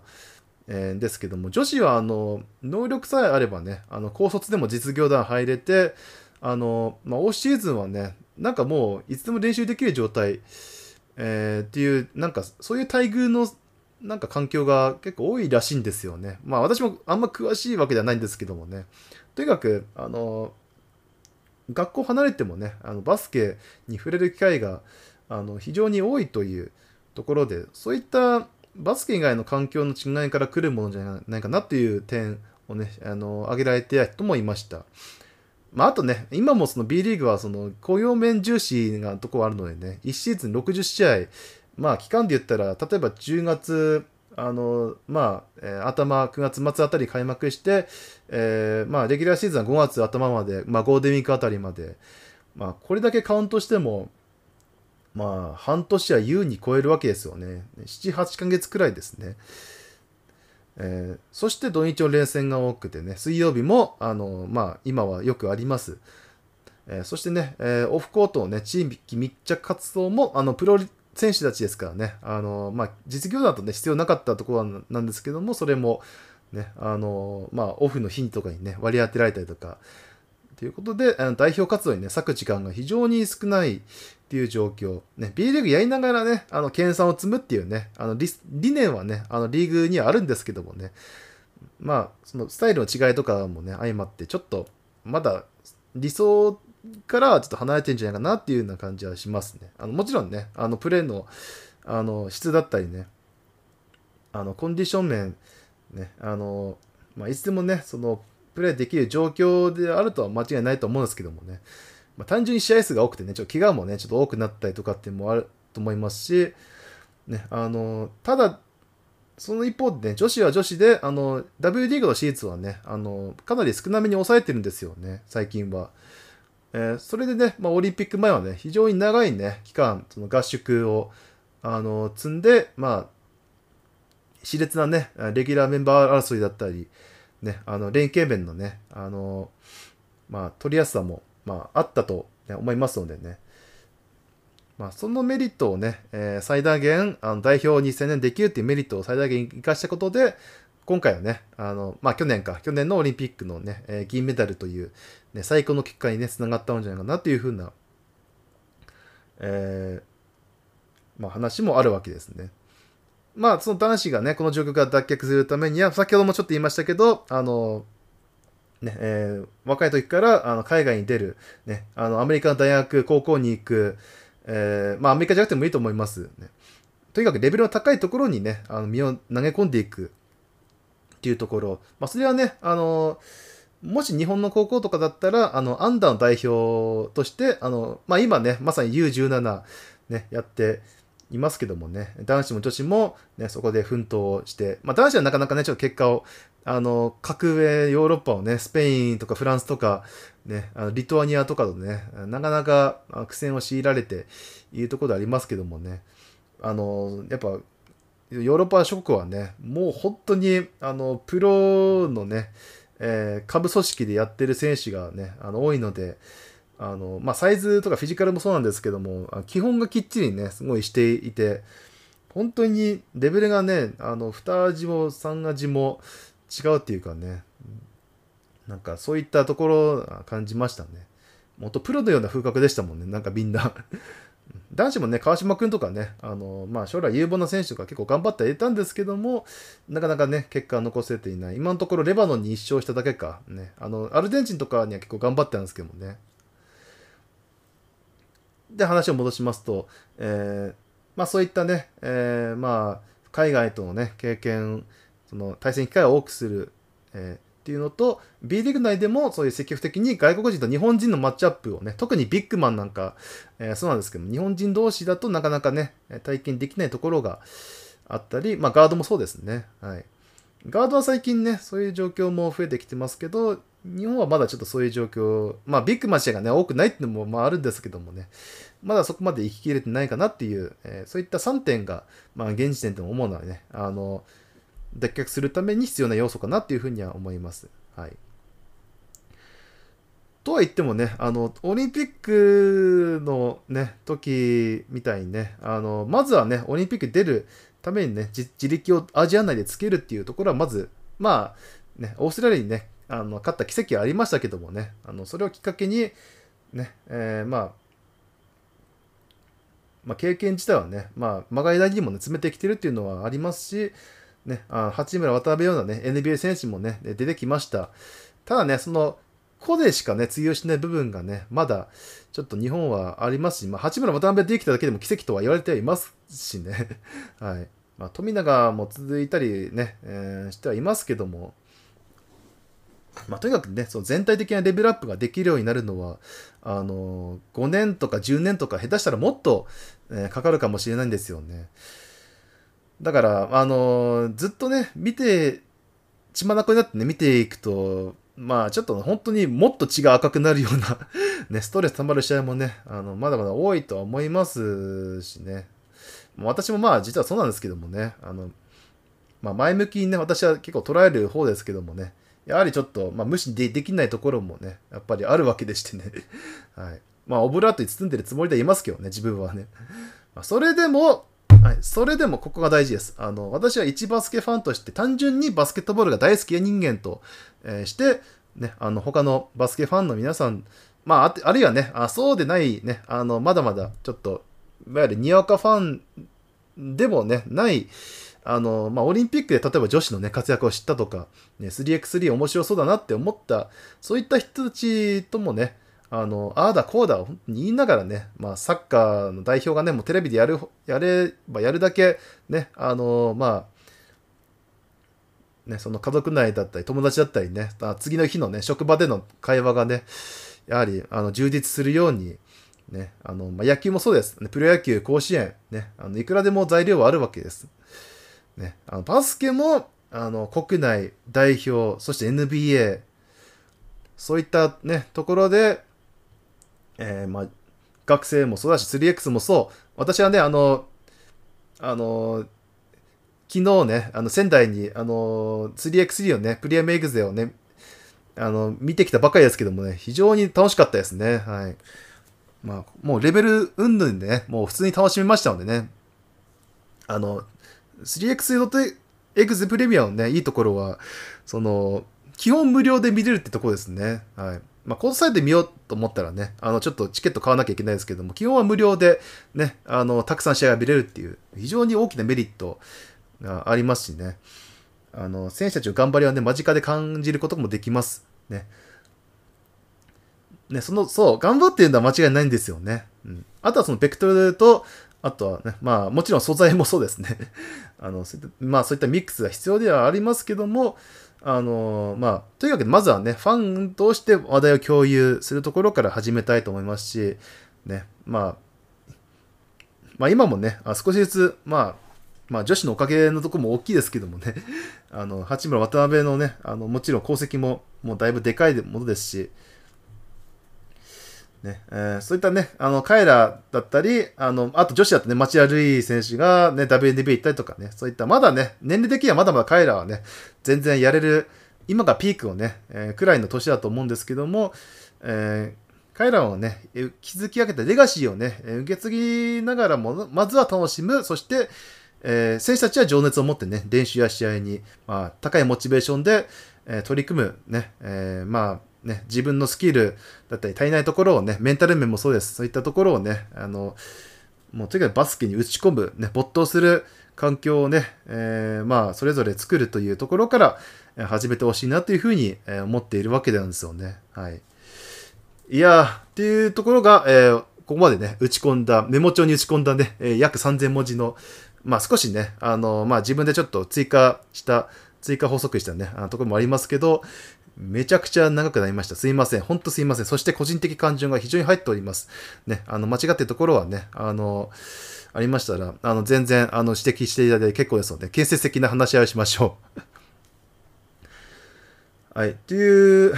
ところなんですけどもね、ここでやっとね、アジアカップのね、あの、代表メンバーの話です。ね、えー、今回はね、渡辺富樫の話もね、まあ、しましたけど、うん、あとはね、富永、えー、河村勇輝、も入ってますし、えー、キッカー選手はね、ルーク・エヴァンス、えー、そしてね、あのー、まあ、ホーバス・シルトンと言ってもいいでしょう。西田雄大、えー、そして、えー、佐藤拓磨、テーブスカイ、えー、この Windows3 で評価を上げた、えー、井上総一郎、吉井宏隆、えー、あとは、えー、名古屋のね、えー、ダイヤモンドルフィンズの張本と、えー、須田雄太郎、えー、今12人挙げましたよね。はい。この12人で、えー、アジアをね、えー、まあ、頂点を目指すということになるわけですね。まあ、渡辺が参加するのでね、もう、あの、一戦必勝っていう雰囲気だと思いますけどもね、あの、とにかくね、若い選手はもう気負わずにやってほしいなっていうのが、まず、ね、あの、Windows 3ね、経験してる、えー、選手ですからね、みんなね。あの、少なくともね、はい。だから、あの思い切ってやってほしいなっていうふうには思いますね。はい、えーカザフスタン戦、初戦は、えー、っと、13日の、ね、夜、えー、日本時間の、えー、7時半くらいだったかな。なんか、3試合ともなんか、あのシリア戦も、えイラン戦もね、まあ、中1日で、あの、同じ時間帯に行われるらしいのでね、えー、ライブ中継は、えー、 DAZN、あと、フジテレビネクスト。まあ、これは CS なんでね、あの、まあ、有料ですけど、あの、BS 富士でね、夜に、あ、深夜か、深夜に録画放送が3試合とも、まずはあるようですのでね、えー、そちらまずね、楽しんで、えー、ああだこうだね、言ってほしいなっていうふうに思いまして、私もああだこうだね、できれば、えー、言いたいですね。ちょっと、 DAZN とか、フジテレビネックスを契約しないから、ちょっと多分後追いになるかもしれないですけどもね、はい。えー、そしてね、えっ、ー、と、全体的なシステムとしましては、ね、えグループ1だと、えー、自動的に準々決勝、決勝トーナメント進出。えっ、ー、と、2位か3位だと、ね、別グループの、2位か3位と、え準々決勝進出決定戦みたいな、そういった、えートーナメント前のトーナメントみたいな、ね、一発勝負が追加されるってことでね、まずはね、全勝で、あの、クォーターファイナルね、えー自動進出するのが、まず、一つの目標だと思いますのでね。いやー、ね、あのちょっと、まあ、渡辺いるからね、あの、そんなに心配していないですけどもね、あの、オーバーワークとかね、怪我だけはなんとか、まずは避けてほしいと思いますし、あまり気負わずにね、えー戦ってもらうためにも、若い選手にね、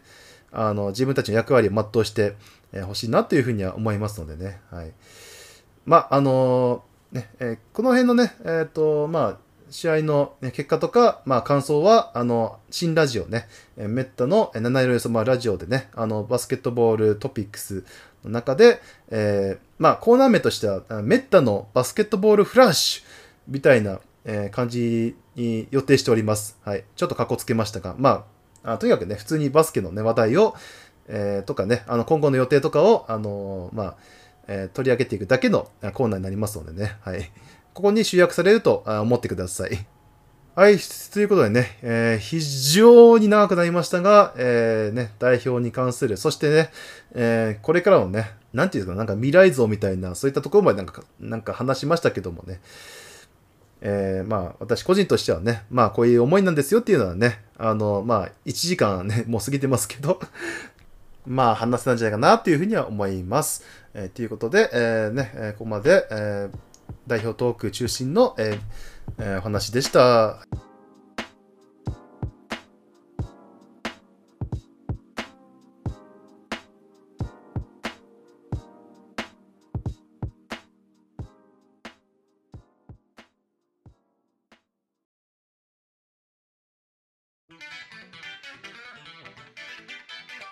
メッタの七色に染まるラジオ新コーナー紹介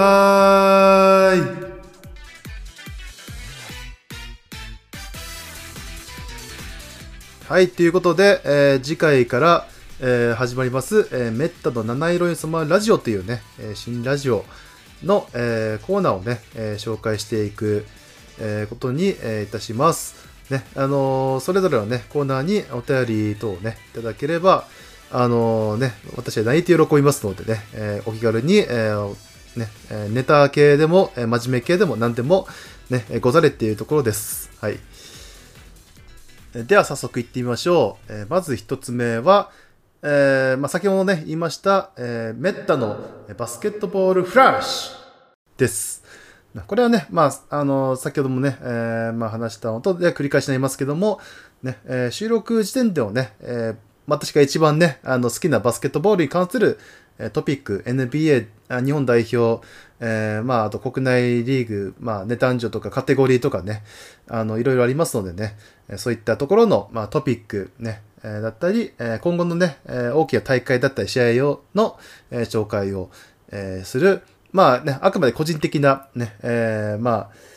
視点に基づいたもので全部をね、網羅できるわけではありませんけども、まあ、あのね、参考になるんじゃないかなというふうには思います。まあね、あのこれまで通りにね、あの本当にバスケに関するね、質問とかはね、引き続き募集しておりますので、それに答える形のね、えー時間帯をもちろんね、あの、お便りがあれば設けたいと思っております。えー続きまして、えーまあ、フリートークなんですけどもね、まあ、これは今もね、あの、まあ、あの、本題に入る前にね、ちょっとオープニングとかでえー喋らせてもらっているところもありますけども、えー今後はね、もう少し、あのまあ、私個人のね、まあ、バスケ以外の話題をね、えー中心に、あのまあ、時間無制限といってもね、まあもちろん1時間とかはね、もう喋ってたら、あの、ドン引かれるので、ね、あの、なるべくコンパクトにまとめつつ、えーまあ普通オタとかにもね、え答えながら、えーまあ話をね、えー数分くらいであのまとめていくっていう、そういった、えー感じにしたいなというふうに思いますのでね、こちらは本当に、あの、何でもテーマはね、あの、構いません。あの、ラジオの感想とか、えーでも構いませんし、ね、あの、お題でも全然構いません。続きましてはね、あの、こちらはちょっとあの、お便り募集するやつではないんですけども、えーそのまま、えーラグったコメント返信、えー略してラグコメ、えーラブコメではありませんよ。はい。ということで、こちらはね、あの、私は普段ね、あの、ニコ生を中心にね、あの、ライブ放送をね、よくやっているんですけども、ね、その結構コメントがね、あのーたくさん来ると、あの、拾いきれなかったりね、あの、掘り下げきれなかったコメントがね、どうしてもできてしまうのでね、あの、このラジオの場でね、あの、ちゃんと、えー腰を据えて、えー真摯にね、あの、対応、えしたいなというコーナーであります。ね、あの、ライブ時にね、あの、お答えできなかったので、えーラグったコメント返信というコーナー名にしております。あ、ちなみにね、あの、まあ、お便りがね、ちょっとなかった時の、まあ、保険みたいなところも、まあ、ありますね。あニコ生とかのね、YouTube とかのライブをね、あの、まあ、えー頻繁にはやっておりますのでね、はい。まあ、あの、ネタはね、まあ、コメントがね、ある限りは、まあ、あの、ね、ある程度あるんじゃないかなっていうふうには思いますのでね。はい。ただもちろんね、あの、普通歌とかもそうなんですけど、ね、あの、ちょっと、えーグレーゾーン的なところのね、えーコメントはちょっと、えー取り上げられないかもしれませんので、えそこはご注意ください。あるいはオブラートに包んで回答とかもあるかもしれません。はい、続きましては、えーメッタのピックアップゲーム。はい、こちらはね、あのースポーツの試合を取り上げる、いわゆるピックアップゲームってよく言いますけども、えーゲームはゲームでもテレビゲーム系ですね。私はまあね、まあゲーマーっていうほどでもないけどね、あのーまあ普通に社会人になってからね、結構ゲームをやっておりますのでね、とは言ってもね、結構ジャンルは偏ったりね、あの途中に投げ出したもの、ね、はまんなかったゲームもまあいくつかあるんですけどもね、それでもね、やはり、あのえー RPG 系をね、中心に結構ハマったゲームとかシリーズ系はね、えありますのでね、それを、まあ、あの、ネタ切れにならないようにね、あのかいつまんで、あのーね、紹介していくコーナーを定期的に設けていきたいと思いますのでね、はい。まあ、お便りを募集する形にね、これ紹介してくださいってお便りをもらう形にしようかなと思ったんですけども、私がやってないゲームもあって、しかもそれが、あのね、ちょっとネタバレになりかねないかなっていうのもちょっとありますのでね、申し訳ないですけどもね、ちょっと、えーリクエストはちょっとお答えできないかなっていうふうには思いますのでね、ただただ私がね、あの、あの、リスナーさんがね、やりたくなるように、まあ、やったことない人にもやりたくなるように、レビューをね、するだけのコーナーになります。はい。まあ、ちょっとね、RPG 系が多くなるかもしれませんけども、まあ、ぜひ聞いてください。はい、続きまして、こちらもね、あの、募集系ではないんですけども、メッタの勝手におすすめ動画。私ね、まあ、あの、ニコ中というほどでもないんですけどもね、やっぱり、あの、ニコニコ動画ができたあたりからね、あの、ちょうど社会人になったあたりのね、あの、まあ、本当にドンピシャの世代だと思いますのでね、あの、やっぱりいろいろ見てきたニコ動、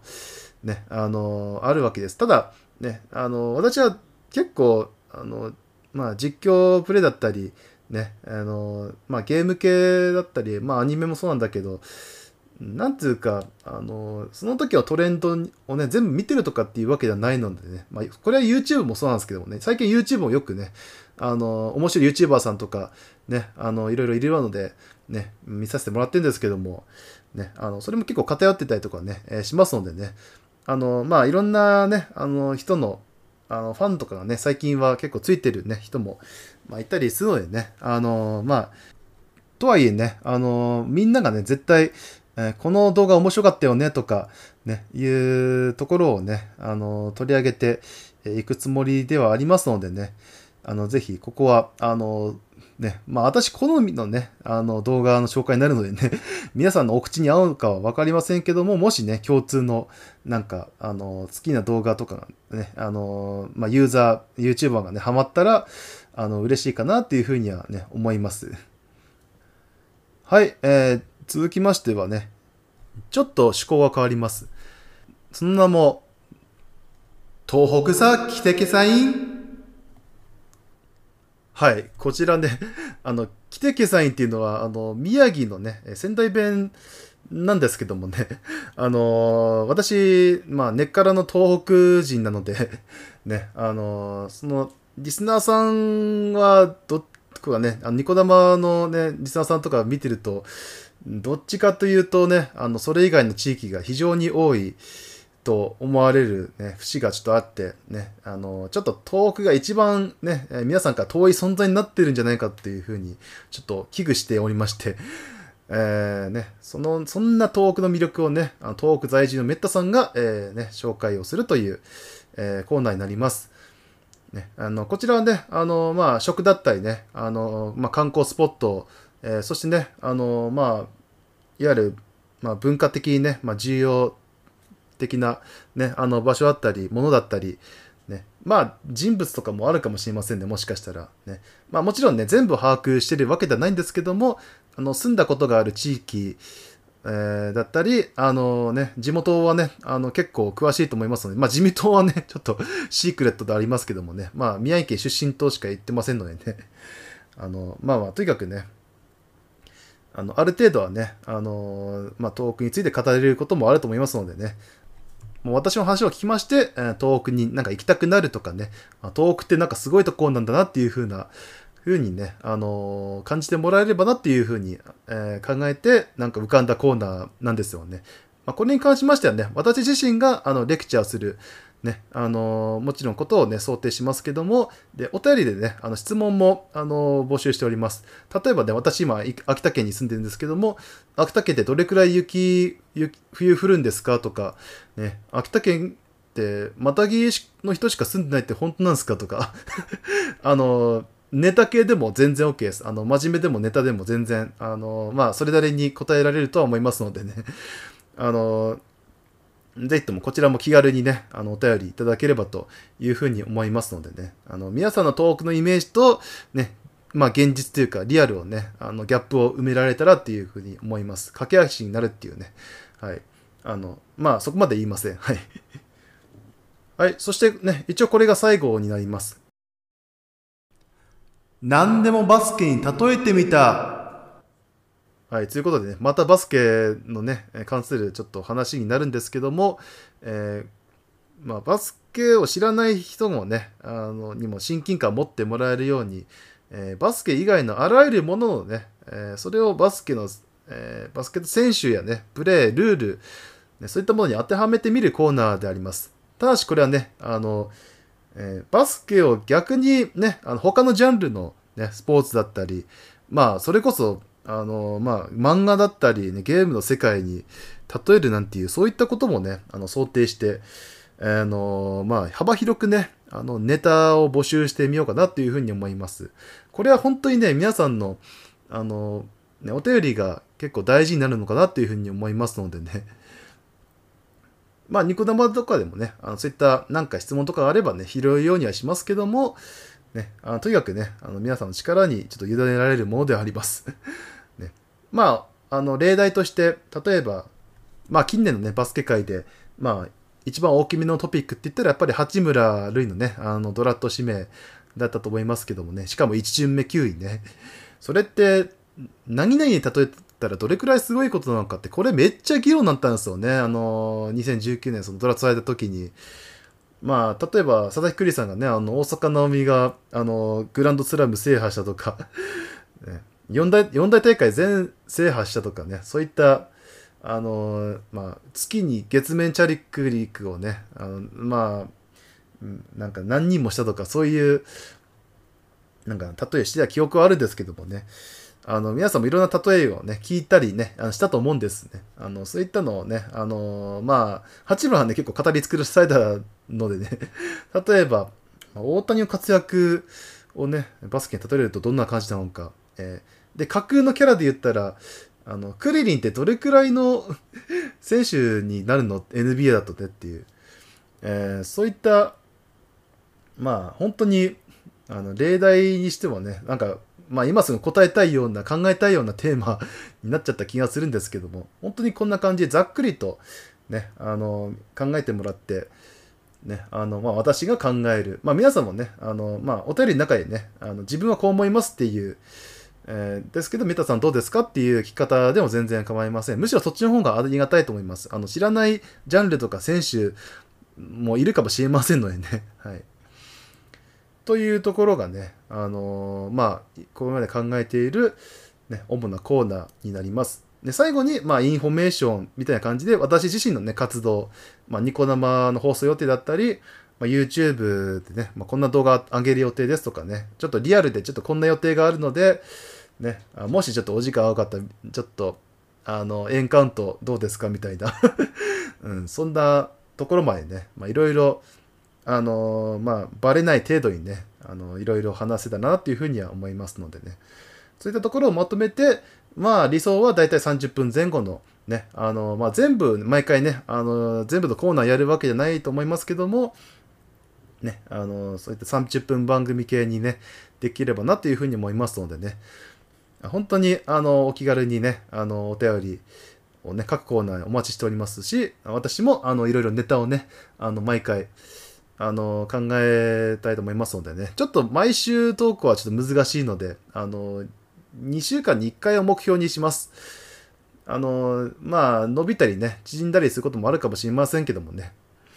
あの、まあ、そこは、あの、ちょっと不定期ってことでお許しください。ね。あの、告知等はね、あのちゃんとやりますのでね、あの事前に。えー、最後にね、あの、ゲストの話なんですけども、えー、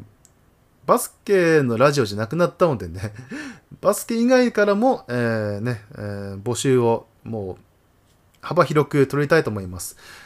あの、例えばですけどもね、あの、私の好きな漫画の一つである、あの、まあ、大の大冒険のね、語り、語り尽くすために、まあ、同じくね、あの、大々ファンのね、リスナーさんがいれば、あの、まあ、どうですか？みたいな感じで、ね、あの、こっちからオファーすることもあるかもしれませんし、あの、ぜひ、この話したいんで、ちょっと、あの、語らせてくださいみたいな感じでも構いま構いません。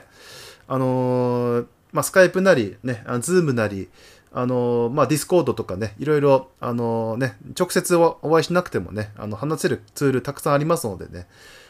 ねあの、顔出しとかも全然、あの、なしで構いません。まあ、私も顔出し NG だしね、はい。まあ、そこはね、また、あの、軌道に乗ってきたらね、あの、まあ、ゲスト回もね、できたらなっていうふうには思っております。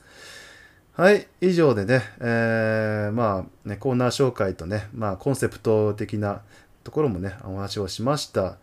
えー、ね、お便りの方をね、今回からもうね、募集したいと思いますので、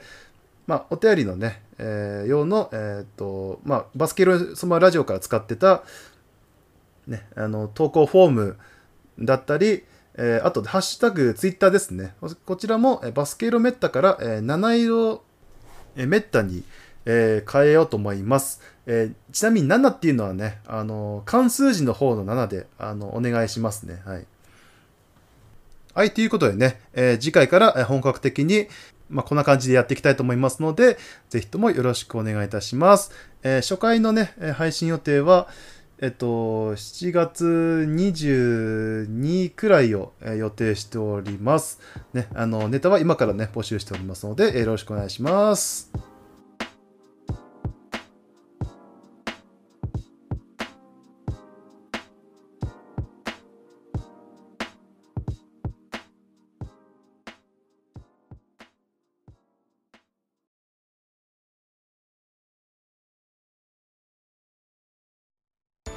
はい、どうも、メッタです。えさあ、今日は何をやろうかな？バスケの試合見るか。やっぱり世界最高峰の NBA? えそれとも B リーグ？いや、もう自分でバスケやっちゃうか。ああ、でもあのゲームやりたいし、このゲームもストーリー務めたいんだよな。それにいい天気だから、カメラを持ってふらっと写真や動画撮りに出かけたい。うーん、じゃあ全部やっちゃおうか。はい、そんな感じでね、ニコニコ生放送、YouTube、ブログなどあらゆる場所で顔を突っ込んでいる私、メッタの応援よろしくお願いいたします。それぞれのリンクは番組概要欄からチェック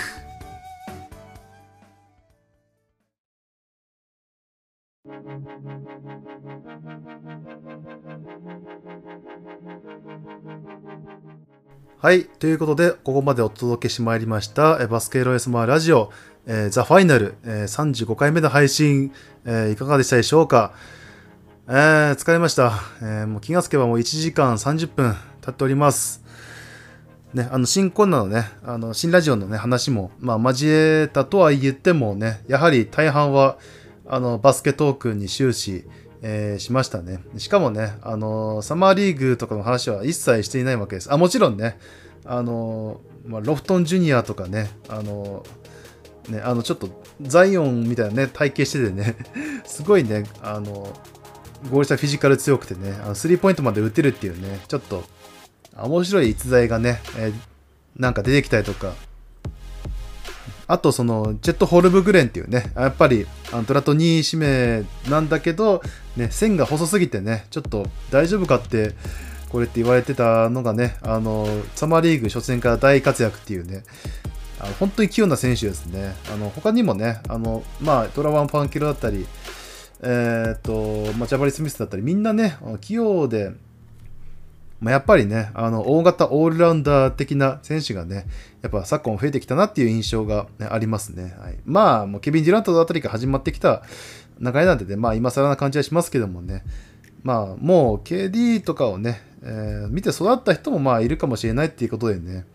まあ、影響力はやっぱり大きいのかなっていう感じはね、えー、しますね。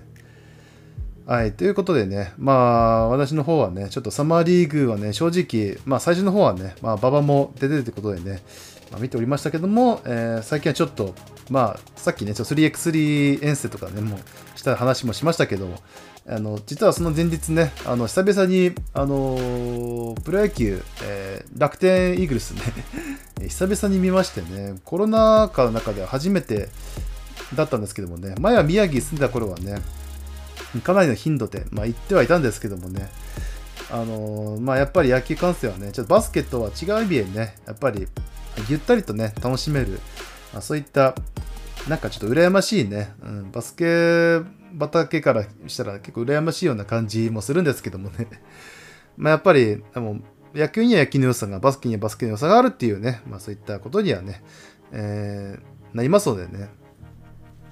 まあ、このコロナのね、状況がちょっとね、まだまだ予断は許さないんですけども、まあ、ワクチン接種も済みまして、ね、あの人の行き来はね、制限はありませんからね、あのまあ、マスクとかね、えー、まあ暑い中ではありますけどもね、あの密接する中でのマスク着用をね、えー、徹底しながら、ね、あのちょっと2週間後にはね、ちょっと東京遠征も私、久々に、あの、去年のウィンターカップ以来ですね、はい。ちょっと感染者数自体はね、まだ多いんですけども、ね、あのまあ、一応ね、今、え、職場の方、仕事の方はね、まあ一応一段落ついてってことでね、まあ、最悪の事態にもま対応できるかなっていうふうには思っております。あの直近だとね、あの9月末のね、あのジャパンゲーム、ね、これもチケット確保しておりますからね、あのなんとかね、あの楽しみたいと思ってますし、ね、23年、来年のね、夏にはあのワールドカップがね、沖縄開催ですから、ね、もう沖縄私行ったことないんでね、もうそれも含めてね、あの目いっぱい、まあ、楽しみたいと思ってますので、まあ、コロナ早く滅べという もう願いしかありません。けども、ね、あのまあ、ある程度はね、まあ、何があっても行くつもりではいます。ちょっと海外はね、まだちょっと厳しいかもしれないですけどもね、その分、ね、日本の、ね、国内ね、え、近場のね、まあ、良さをね、再認識する、まあ、いい機会になっているとね、いう前に向きには、えー、捉えてね、あのー、まあ、これからもね、まあ、バスケを第一楽しみつつも、ね、息抜きに、まあ、旅行、ゲーム、ね、いろんな人とのね、関わりだったり、そういったところをね、あの、まあ、自分なりにね、まあ、楽しんでいきたいというふうに思っております。はい、ということでね、あの、まあ、